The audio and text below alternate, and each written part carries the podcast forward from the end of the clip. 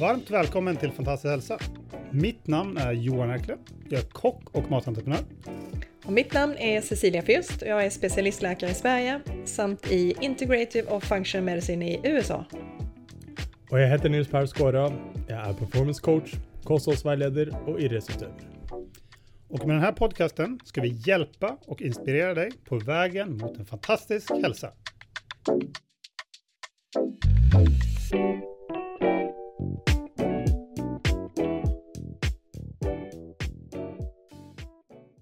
Yes, nu är vi tillbaka igen. Idag ska vi prata om fermentering.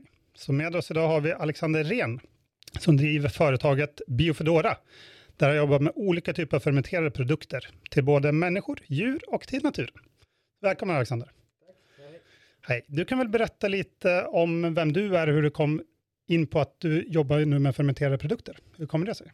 Ja, alltså det startade för cirka 2012. Jag hade en god kompis som var väldigt upptatt av hästar och höll på med hästsport och sånt.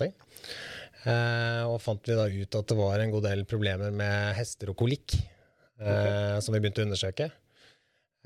Och så visade det sig da at det var en del sammenheng mellom litt dårlig tarmflora og stress og sånne ting som vi hadde lyst til å prøve å undersøke videre. Og fant da ut at melkesyrebakterier kunne bidra til å løse det. Og så begynte vi med det, så vi begynte å selge hovedsakelig til hester. Så hester var første kunden? Hester var første kunden, rett og slett. Og så har det på en måte gått ut fra det. Vi ser jo at de samme problemene gjentar seg ofte hos mennesker, andre dyr. Och sånt ting, och så har vi begynt att se på det då. Att laga produkter som är tillpassat kunden, kan du säga. Ja, coolt. Men så alla produkter är fermenterade. Det är det som är... Ja, alla våra produkter är fermenterade. Så de startar med mycket av den samma processen och så lite avhängigt av vad vi ska bruka ändeprodukter till då. Så tillpassar vi lite olika ting i fermenteringsprocessen. All right, det kan vi gå in på lite mer sen. Men fermentering, de flesta har hört talas om fermentering. Men kan inte du förklara lite vad det är för någonting och hur det går till? Ja, alltså fermentering det är en form för nedbrytningsprocess. Så det är de melkesyrebakterierna som rätt och slett tar tag i enkla sockerarter och bryter det ned och syrner det. Så det är därför vi också gärna kallar det melkesyregjäring. Och så ja, och så vill det då ske en del ting i den processen där då.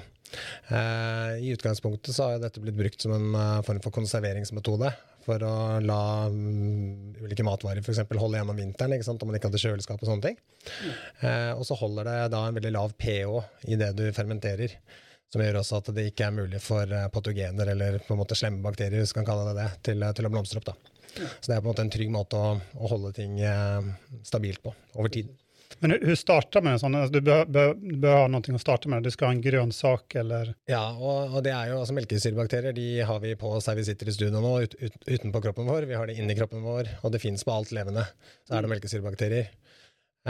Och normalt sett från gammalt av så vill ju vi också ha fått i oss de bakterierna vi har spise frukt och grönt och så vidare. Ja. Men måten vi nå tillverkar mat på så får vi oss allt för lite för det är mycket maten vår är överprocesserat och steriliserat. Så det är ju också något av det som var lite av orsaken till att vi ville starta detta med människor, var att vi ville tillföra igen de bakterierna in i kroppen våra. Precis. I att vi det är en mangelvara idag. Då. Ja.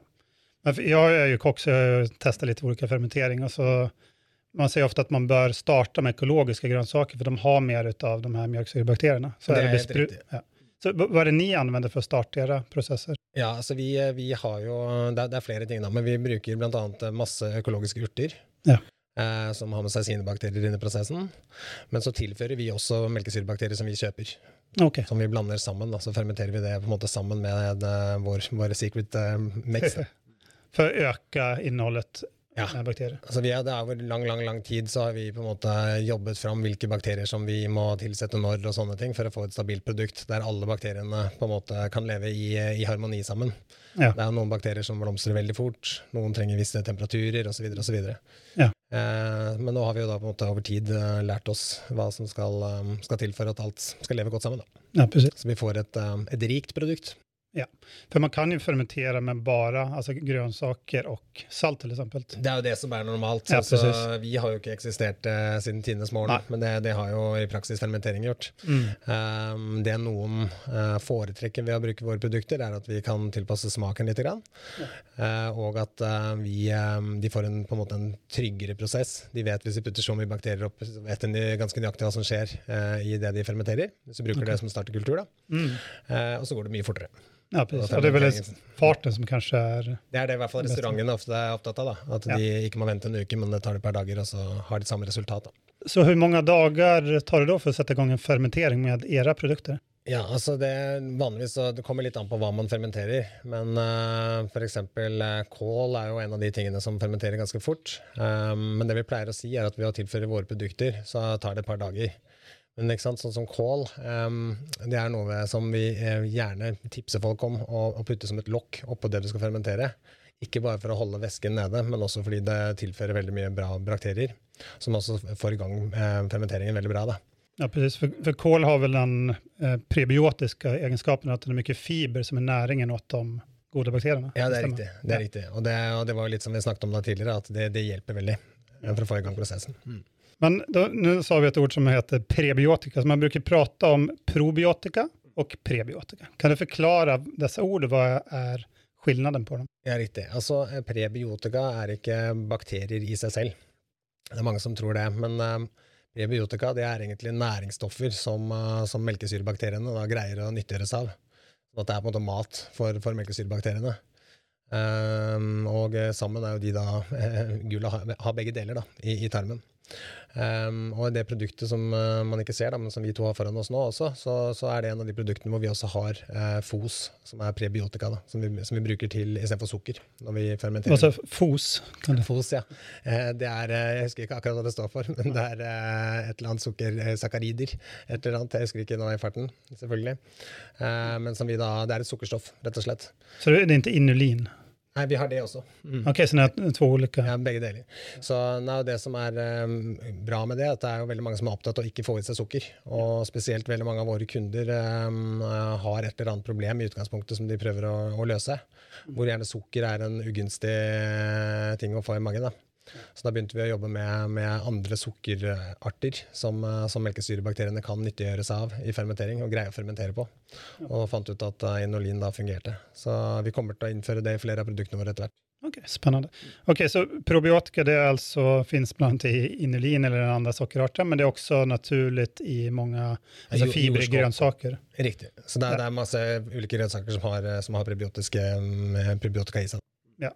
Och prebiotika, alltså probiotika, det är alltså själva bakterier. Ja, det är melkesyrebakterierna som, vad ska jag säga? Ja, så goda bakterier då. Ja, så det är därför man brukar kalla probiotiska tillskott. Riktigt. Så det är tillskott av goda bakterier. Riktigt. Yes. Riktigt. Ja, men då tror jag vi fick förklara de två orden där, ganska bra. Men så, du förklarar egentligen, jag hade min nästa fråga var att för då alla era produkter är probiotiska. Ja. Och några är... prebiotiska också, riktigt. Men inte alla. Inte alla. Nej, okej. Ja, men då fick jag svar på det också. Mm. All right, så vad ska vi ta nästa fråga här då? Vi kan gå in lite på, jag vet ju att ni har inte, du sa ju inledningsvis att ni, er första kund var inte människor, det var ju hästar. Det är riktigt. Så att hur skiljer sig produkten till exempel till djur från till människor? Ja, det är olika ting. Alltså vi har ju alltså för det första så putter vi ju inte blåbärråsaft in i ett produkt som ska till en häst. Så vi lagar ju lite mer mänskvänliga kallar det smaker och ting vi tillförer. Men för häst så har vi också lite andra ting som vi syns är viktigt för hästar. Det är massa olika urter för exempel som vi vet kan vara bra för hästar för exempel. Okay. Så det är olikheter där och men också för hästar konkret så är det extremt strängt reglement för vad en häst kan få i sig i förbindelse med konkurrenser och sånt ting också. Okay. Så vi är nödvändigt att ta ut vissa ting som inte är lov och in andra ting och så vidare. Så vissa saker är lov för människa men inte för en häst. Ja, och det kan vara ting som kamille. Altså, okay. Plutselig så er ikke det lov i England, for eksempel. Da er det ansett som doping av ulike årsaker. Okay. Så det må vi passe på hele tiden, og vite at vi er innenfor for de reglementene der. Da. Men det liknande bakterier? Både det bakteriene vi kjøper er i stor grad det samme, ja. Ja. Mm. Men och processen ni behandlar, för ni kör väl en, du sa väl tidigare en trippelfermentering, eller hur blir det? Ja, vi fermenterar i flera led. Det är lite sån hemligt, men vi gör det. Så, och det betyder att vi startar med processen likt, och så skiljer vi det lite sån fortlöpande, lite avhängigt av vad det är vi ska laga. Ja, okay. Så för exempel råsaften är inte med i första runden, den blir med efter vart, och så kommer det lite an på vad vi ska laga. Okay. Mäter ni dessa bakterier på något sätt? Har ni något mätinstrument? Alltså går det att mäta hur mycket bakterier det är i de olika produkterna och så vidare? Ja, det gör vi, och det är inte en exakt science. Alltså det vi gör, som vi må göra på alla mänskoprodukterna våra, det är att sända det till analyse. Ja. Och då får vi svar på nummer 1, det är hur många bakterier det är. Mm. Den tar vi alltid med en klippe salt, för det kommer helt an på om de har ristet, bägare, allt möjligt, för bakterierna lägger sig gärna i bunnen. Ja. Så om de har glömt att rista, så blir det färre bakterieträff naturligtvis. Ja. Och så målar vi, det som är enda viktigare för vår del, det är att pH-värdien är under eller cirka 3,4. Så att du vet att det inte finns någon negativa ting i produkten. Precis. Och det må vi kunna spore, hvis en kunde ringer och blir syk eller sånt, så må vi kunna spore tillbaka till den batchen och checka att vi har svart på vitt att det är inte ett problem med den batchen. Ja, precis. Mm, intressant. Okej, men så, du sa också att ni har ju den här till, man kan väl ha den också, använda den i till exempel i trädgård och i landbruk. Ja. Då är det också samma bakterier? Ja, i praxis är det det. Ja. Alltså det, vi kan tänka på det sån. Alltså de bakterierna som vi jobbar med här, de ska ju vi ha i kroppen vår, vi ska ha det på maten vi spiser. Det är överallt. Så det är de samma bakterierna som vi önskar att på något sätt kultivera. Mm. Så det korta enkla svaret är ja, och våra största kunder är ju landbruk i Danmark. Okay. Och då ger vi det till dyrene, vi ger det i drickevannet, vi spruter ut på åkern, vi putter det på gödseln, vi brukar det i alla möjliga settinger. Ja. Så egentligen hela driften. Vi sprayar det in i fjöset för att fjärna lukt. Alltså vi brukar det till allt. Okay. Och allt det är helt ekologiskt då? Ja, absolut, allt är helt ekologiskt. Mm, väldigt intressant, för vi hade ju förra avsnittet pratade vi om det med gifter. Mm. Och då var jag inne på det just med ekologisk drift. Mm. Och avsnittet där hade vi besök av en bonde, Johan Kride, som är både kock och bonde. Mm. Och då pratade de om just viktigheten med jord och jordens kretslopp. Så dessa produkter hjälper egentligen det naturliga kretsloppet att du får en bättre bakterieflora i jorden. Det gör det, och det är det vi önskar, att flera och flera både kunder önskar sig denna typ av mat, och denna typ av mat med att driva jordfrems eller matfremställningen på det. Ja. Och vi ser också att det har blivit en stor intresse bland bönder också till att skifta till mer ekologiskt jordbruk. Och det kan ju våra produkter också bidra till att hjälpa dem med att komma dit, med att rätt och slett få livet tillbaka i jorden. Ja, så vi samarbetar också med ett sällskap som heter Vital Analyse, som håller kurs och föredrag och sånt innan det att få livet tillbaka i jorden. Okay. Och våra produkter då blir också brukta i processen. Vet du någonting hur mycket snabbare det går om man tillsätter sådana bakterier i jorden för att få liv i den? Nej, och det är inte gjort över natten uansett. Nej. För det spörs ju hur hårt man har jobbat med jorden från förr. Ja. Men det är ju ofta en väldigt sammansatt problemställning när du ska få ett dött jorde tillbaka i liv. Ja. Men så det är vanskligt att svara på. Det är lite som från case till case egentligen. Ja, jag ser den. För bonden Johan, han pratar ju om just med ogräs, att jorden liksom har sitt naturliga reningssystem. Ja. Det kanske blir samma som vi pratar om när du fermenterar grönsaker. Mm. Att när du tillsätter det här så bara påskyndar den processen så du slipper vänta 4 år. Ja, och det går ju fortare. Det är klart. Och hensikten här är ju att få livet tillbaka igen, och då också hjälpa till att tillföra något av det livet. Det vill ju uppenbart hjälpa. Ja, mycket intressant. Innan vi satte igång och spelade in där så berättade du att ni jobbar med lite nya spännande produkter som inte är lanserade än. Ja, riktigt. Så det var bland annat hygienprodukter, nämnde du. Ja. Kan du berätta lite mer? Det lät lite intressant. Ja, det startade lite. Vi var i dialog med någon barnhager som hade lyst till att få ett bättre och renare alternativ till klor och alla dessa lite giftiga vaskemedlen som finns i marknaden idag. Och så tänkte jag att detta måste vi undersöka vidare, och så började vi att se på enzymer. Enzymer egentligen kan bli ett ganska effektivt vaskemedel. Och så vet vi att melkesyrebakterierna är de som producerar enzymer. Så nu har vi laget ett nytt vaskemedel som vi har laget på citrus och ananaskall. Okay. Som vi då följer också är extra hyggelig, för det är ju något som av många blir antatt som stöppel. Ja. Och så har vi gjort det om till ett vaskemedel. Så det har vi laget massa nu, och nu har vi tänkt att pröva att kommersialisera det då, och få det ut i marknaden.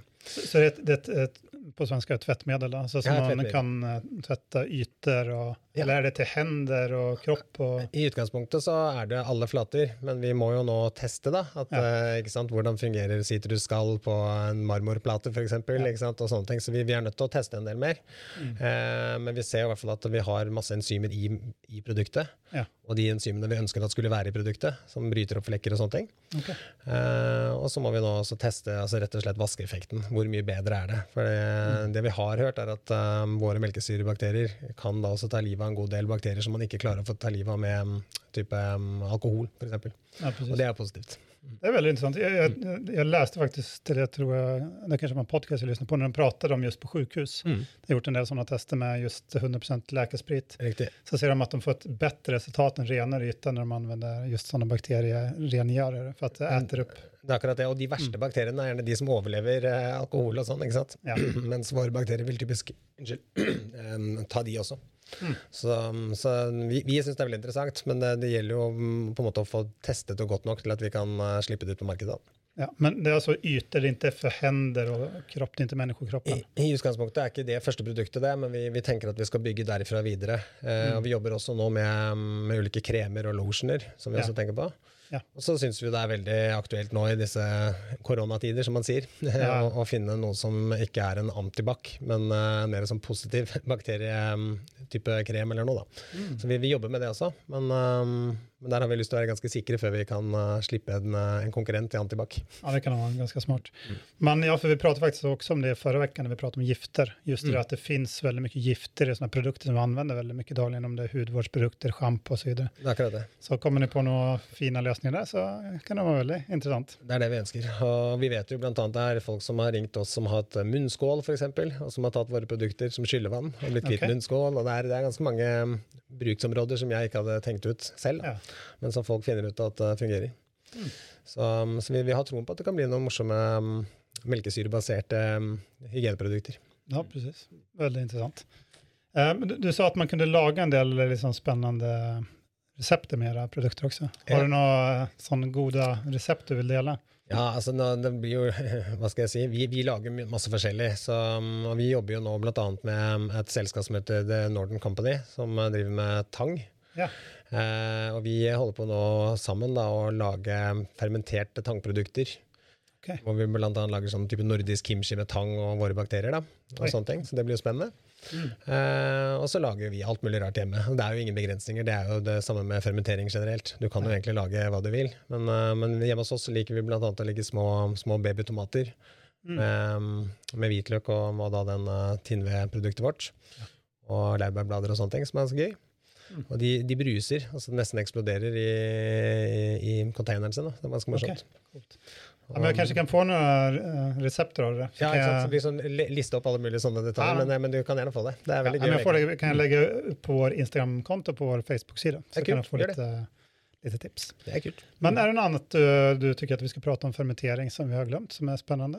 Ja, så det är ju så mycket att säga om fermentering. Vi kunde ju säkert sitta här i timmesvis.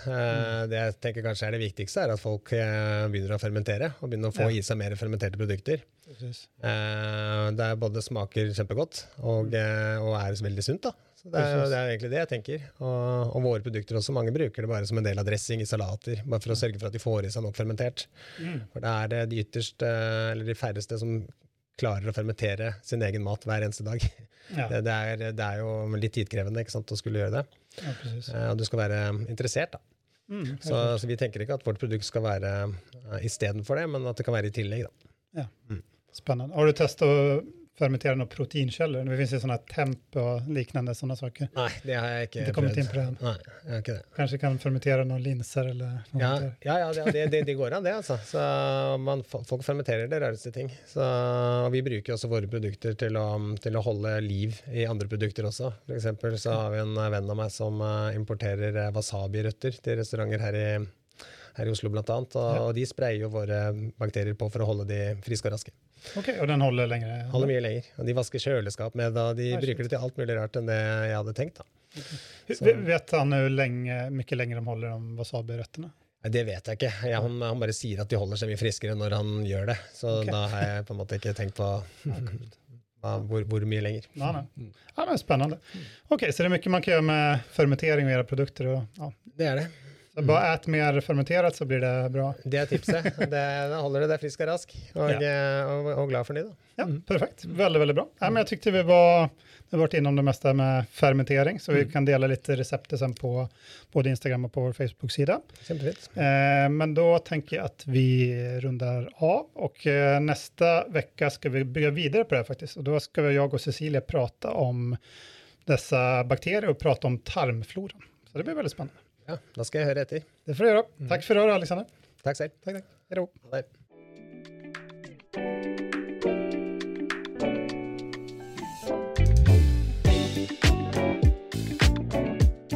Att du satt över tid till att lyssna på vad vi hade att säga. Om du har några frågor till kommande avsnitt så hittar du in från dessa avsnitt på vår Instagramkonto Fantastisk Hälsa i ett ord. Vi hittar också samlad information på vår hemsida fantastiskhälsa.com. Vi tackar för oss från vår studio i Vollebekk fabriken i Oslo. Ha en fantastisk dag!